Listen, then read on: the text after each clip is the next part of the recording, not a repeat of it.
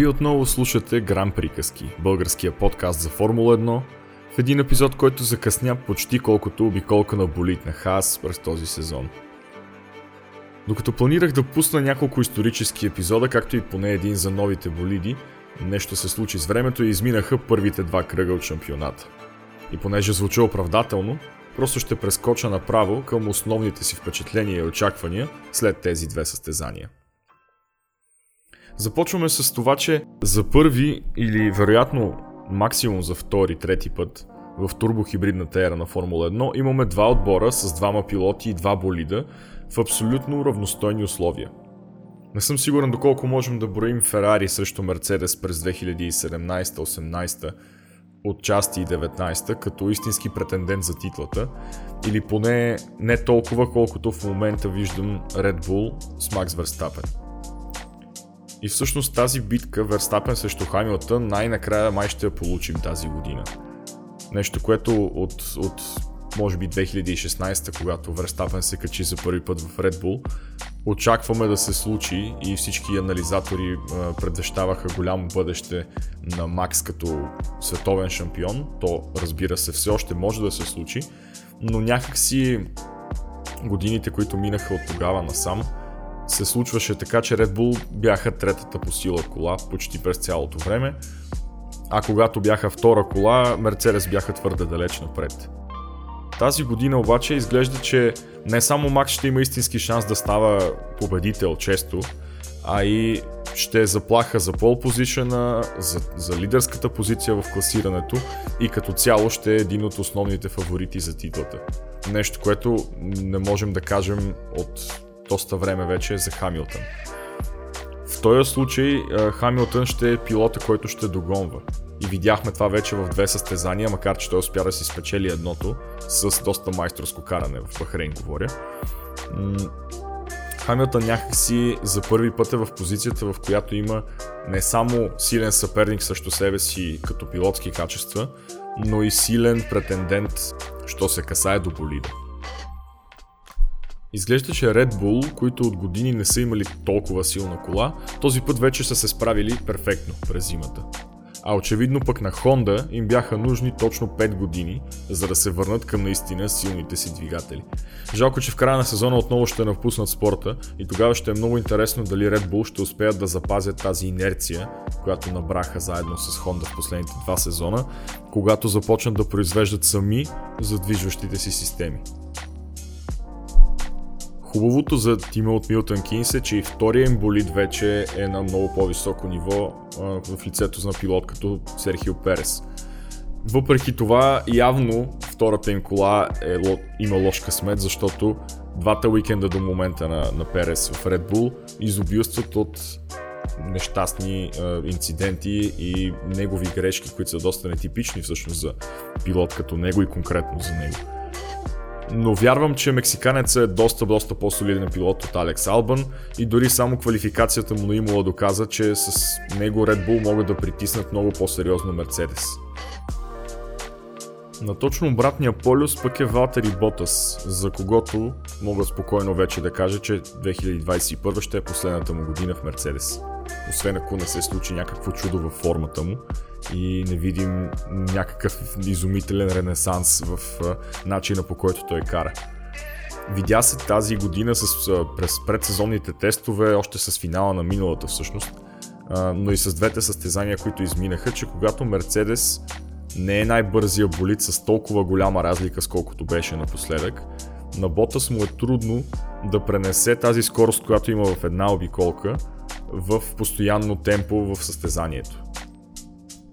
Очаквам в края на годината или по-скоро към края на сезона договора му просто да не бъде подновен и Мерцедес да обявят новия си пилот, а може би и двама нови пилоти, в зависимост от това дали Хамилтън ще реши да остане и за новите правила.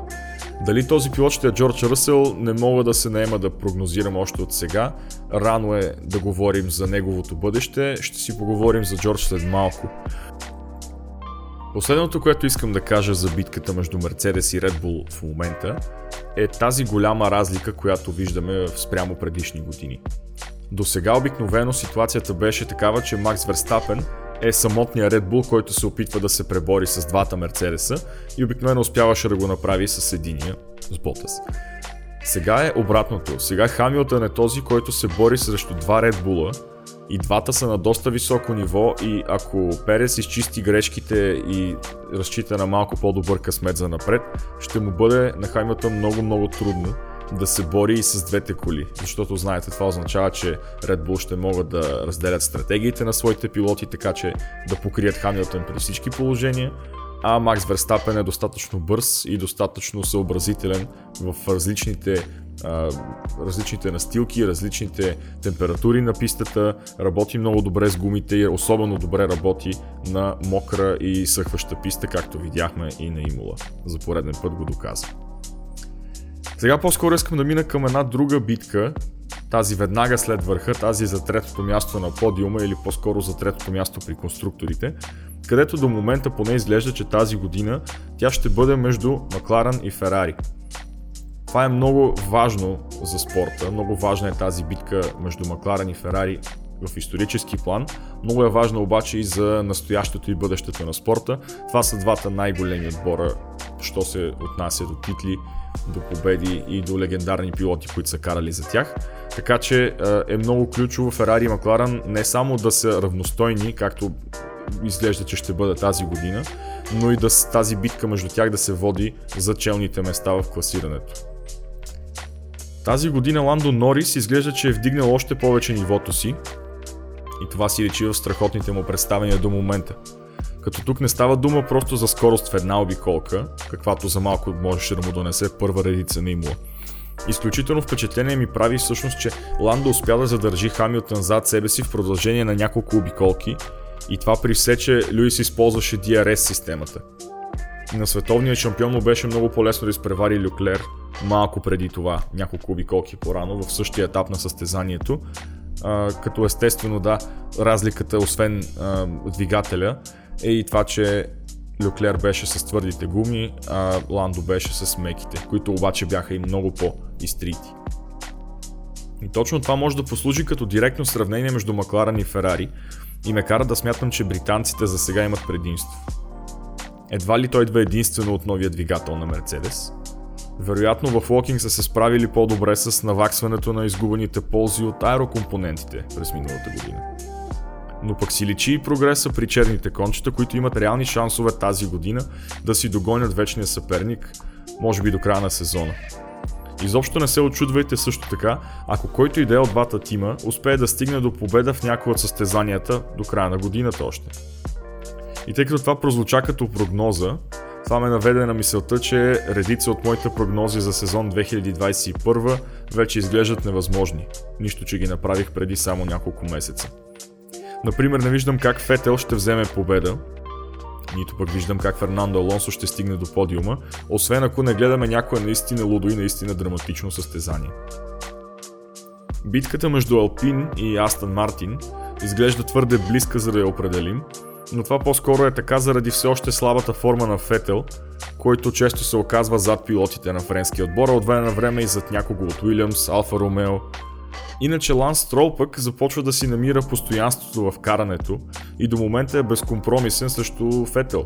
2 на 0 в квалификациите, 2 на 0 и в състезанията. Това всъщност показва и един, една тенденция, която забелязвам поне в, в началото на сезона, че новите пилоти в, или по-скоро пилотите, които се намират в нови отбори, се справят по-зле от съотборниците си, които вече са утвърдени в тези отбори. И това въжи за всички тези случаи. Както с Строл се справя по-добре от Фетел, така и Естебан Окон всъщност се справя доста по-добре от Фернандо Алонсо. Като за там естествено можем да оставим Алонсо да свикне още малко с болидите, с които не беше свикнал излизайки от спорта за няколко сезона. Но това наблюдавам и при Макларен, където Даниел Рикардо има още да свиква с болида, има още да свиква с отбора, очевидно. А Ландо Норис вече като трети сезон, в който той кара за Макларен, абсолютен лидер на тима си и абсолютен а, претендент за титлата Best of the Rest, когато става въпрос за дори за мястото на подиума, което остава свободно, ако да речем, че Перес и Ботас в другите най-бързи болиди на пистата не могат да стигнат до него. Същото въжи, макар и в не такава голяма степен за Шарл Люклер, който се справя доста по-добре от Карлос Сайнц, но пък Сайнц с всички грешки, които допусна, те си личат, че са от амбиция и от голямото му желание да се докаже като истински бърз пилот. Така че той има малко по-слаби квалификации от Люклер, обаче състезанията му бих казал, че са абсолютно впечатляващи до момента. Той си проправяше път напред в колоната и в двата случая, и в Бахрейн и на Имола доста умело. И в двата случая Ферари завършиха с доста прилични точки и затова в момента се намират и на, а, така, на четвъртото място в класирането. Което вероятно за тази година ще бъде и максимума за тях.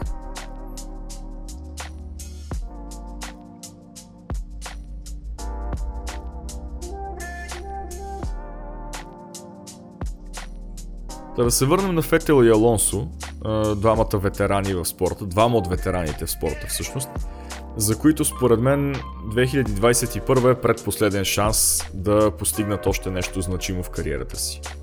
И тази година по-скоро мисля, че и двамата ще я отпишат като възможности за някакви по-сериозни успехи, колкото подготовка колкото ще я приемат като подготовка за 2022, когато новите правила би трябвало, би трябвало да внесат някакви промени в решетката на Формула 1. Ако обаче и тогава не се промени нищо, кой знае какво и съответните им отбори Алпин и Астон Мартин останат там където са в момента, то е твърдо в средата на класирането, дори бих казал, че има тенденция и да са малко по-надолу, след, 20, след 2022 година и Фетел и Алонсо според мен биха напуснали отборите и съответно и Формула 1 биха се пенсионирали, ако нищо не се промени. Защото и двамата са с такъв менталитет на победители, че няма да има интересно дълго време да се борят за вероятно последните точки в класирането. Междувременно Пьер Гасли продължава да впечатлява и вече изобщо не ме изненадва, когато го виждам да изпреварва пилотите на уж по-бързите от Алфа Таури отбори. Юки Цунода пък е типичен представител на японската състезателна школа, ако изобщо мога да я дефинирам по този начин. Много агресивен е и е много амбициран. При него изненадващото и забавно нещо се оказа факта, че е доста цапнат в устата и инженерът му се наслуша на впечатляващи псовни при всяка една пилотска грешка, която Юки допускаше. А такива пилотски грешки имаше, той дори беше наказан с, след като приключи състезанието в Имула. Той дори беше наказан по време на състезанието на Имула, защото излизаше от пистата твърде често. Личи си, че ще му трябва време да се настрои към темпото на Формула 1, но няма да се очудя към края на годината да го виждаме все по-често в първата половина на колоната. Той все пак успя да спечели и точки още в дебютното си състезание. Така че това е достойно за уважение. От най-младия пилот всъщност в Формула 1 в момента. Минавам към Алфа Ромео, където Кими Райконен и Антонио Джовинаци според мен са доста равностойни тази година. Така бяха и миналата година, особено към края, когато Джовинаци наистина започна да намира доста добра форма. И като цяло Алфа Ромео в момента са доста интересен отбор като темпо. Уши тази година са твърдо предпоследни, но май доста често ще успяват да завършват в точките. И всъщност причината да не вземат точки до момента в първите две състезания беше едно доста нелепо според мен наказание на Кими Райконен, а, който иначе си завърши девети. Така че борбата на Алфа Ромео изглежда, че ще бъде с Уилямс повече отколкото срещу Хаас. Просто Хаас са твърде назад в момента в класирането като темпо и някак си не виждам, няма смисъл това да се подобри. Чето включително едно интервю с Гюнтер Штайнер, в което той твърдеше, че няма никакъв смисъл отборът да инвестира в развитието на болида за този сезон и евентуално да спечели нещо от това, че ще завърши 9 а не 10 в крайното класиране при конструкторите. По-скоро ресурсите на американския тим ще отидат изцяло към развитието на болида за следващата година и тогава вече да се търсят доста по-солидни резултати. Четох и интервюто на Мик Шумахер, в което той каза, че се чувства доста нещастен, когато трябва да се бори за последните места и затова си създава сам състезание. Представя си, че някой от пилотите на Уилямс и Алфа Ромео е лидер в подреждането и той трябва да го преследва през цялото време.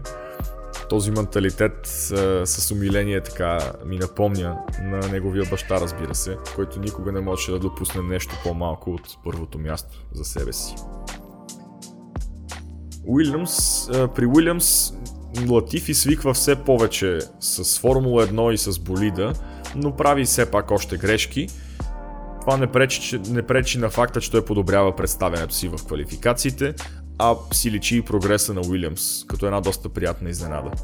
Напълно реалистично е за Уилямс да се пребори за точки неведнъж през годината и то без за целта да са нужни кой знае какви драматични отпадания пред тях. Ако не беше грешката, която Джордж Ръсъл допусна, и да, между другото, според мен грешката в катастрофата между Ботас и Ръсъл беше на Джордж Ръсъл, ако не беше тази грешка, вероятно той щеше да успее да стигне до 10-то място. И като стана дума за Джордж, според мен той има опасност да прегори твърде рано, ако не внимава. Миналата година на Сахир също, макар че там имаше и лошия късмет да, да отбора да го подведе, освен това да спука гума, но и сега на Имула, а и миналата година на Имула, показва твърде голямо нетърпение да бъде победител, да взема точки, да печели позиции, да прави впечатляващи изпреварвания. Може би иска твърде много да се докаже и да получи това мечтано място в Мерцедес, но то може и да му се изплъзне, ако продължава по този начин.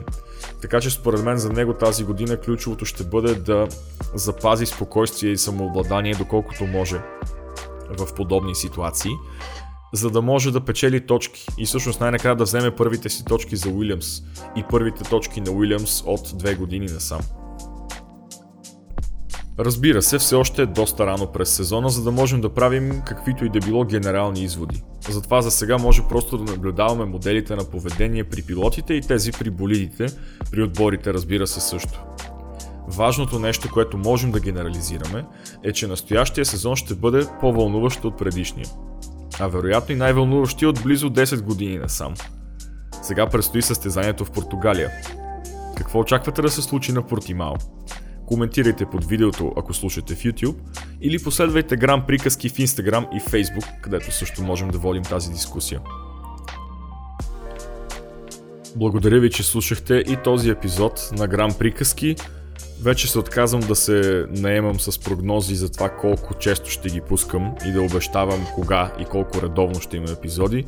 Това, което мога да направя е просто да си наложа малко повече самодисциплина. Затова, за да не пропускате нови епизоди, ви съветвам да се абонирате или в YouTube, или в предпочитаната от вас подкаст платформа, за да може да не изпускате нито един нов епизод на първия български подкаст за Формула 1 Гран Приказки. Благодаря ви и до скоро!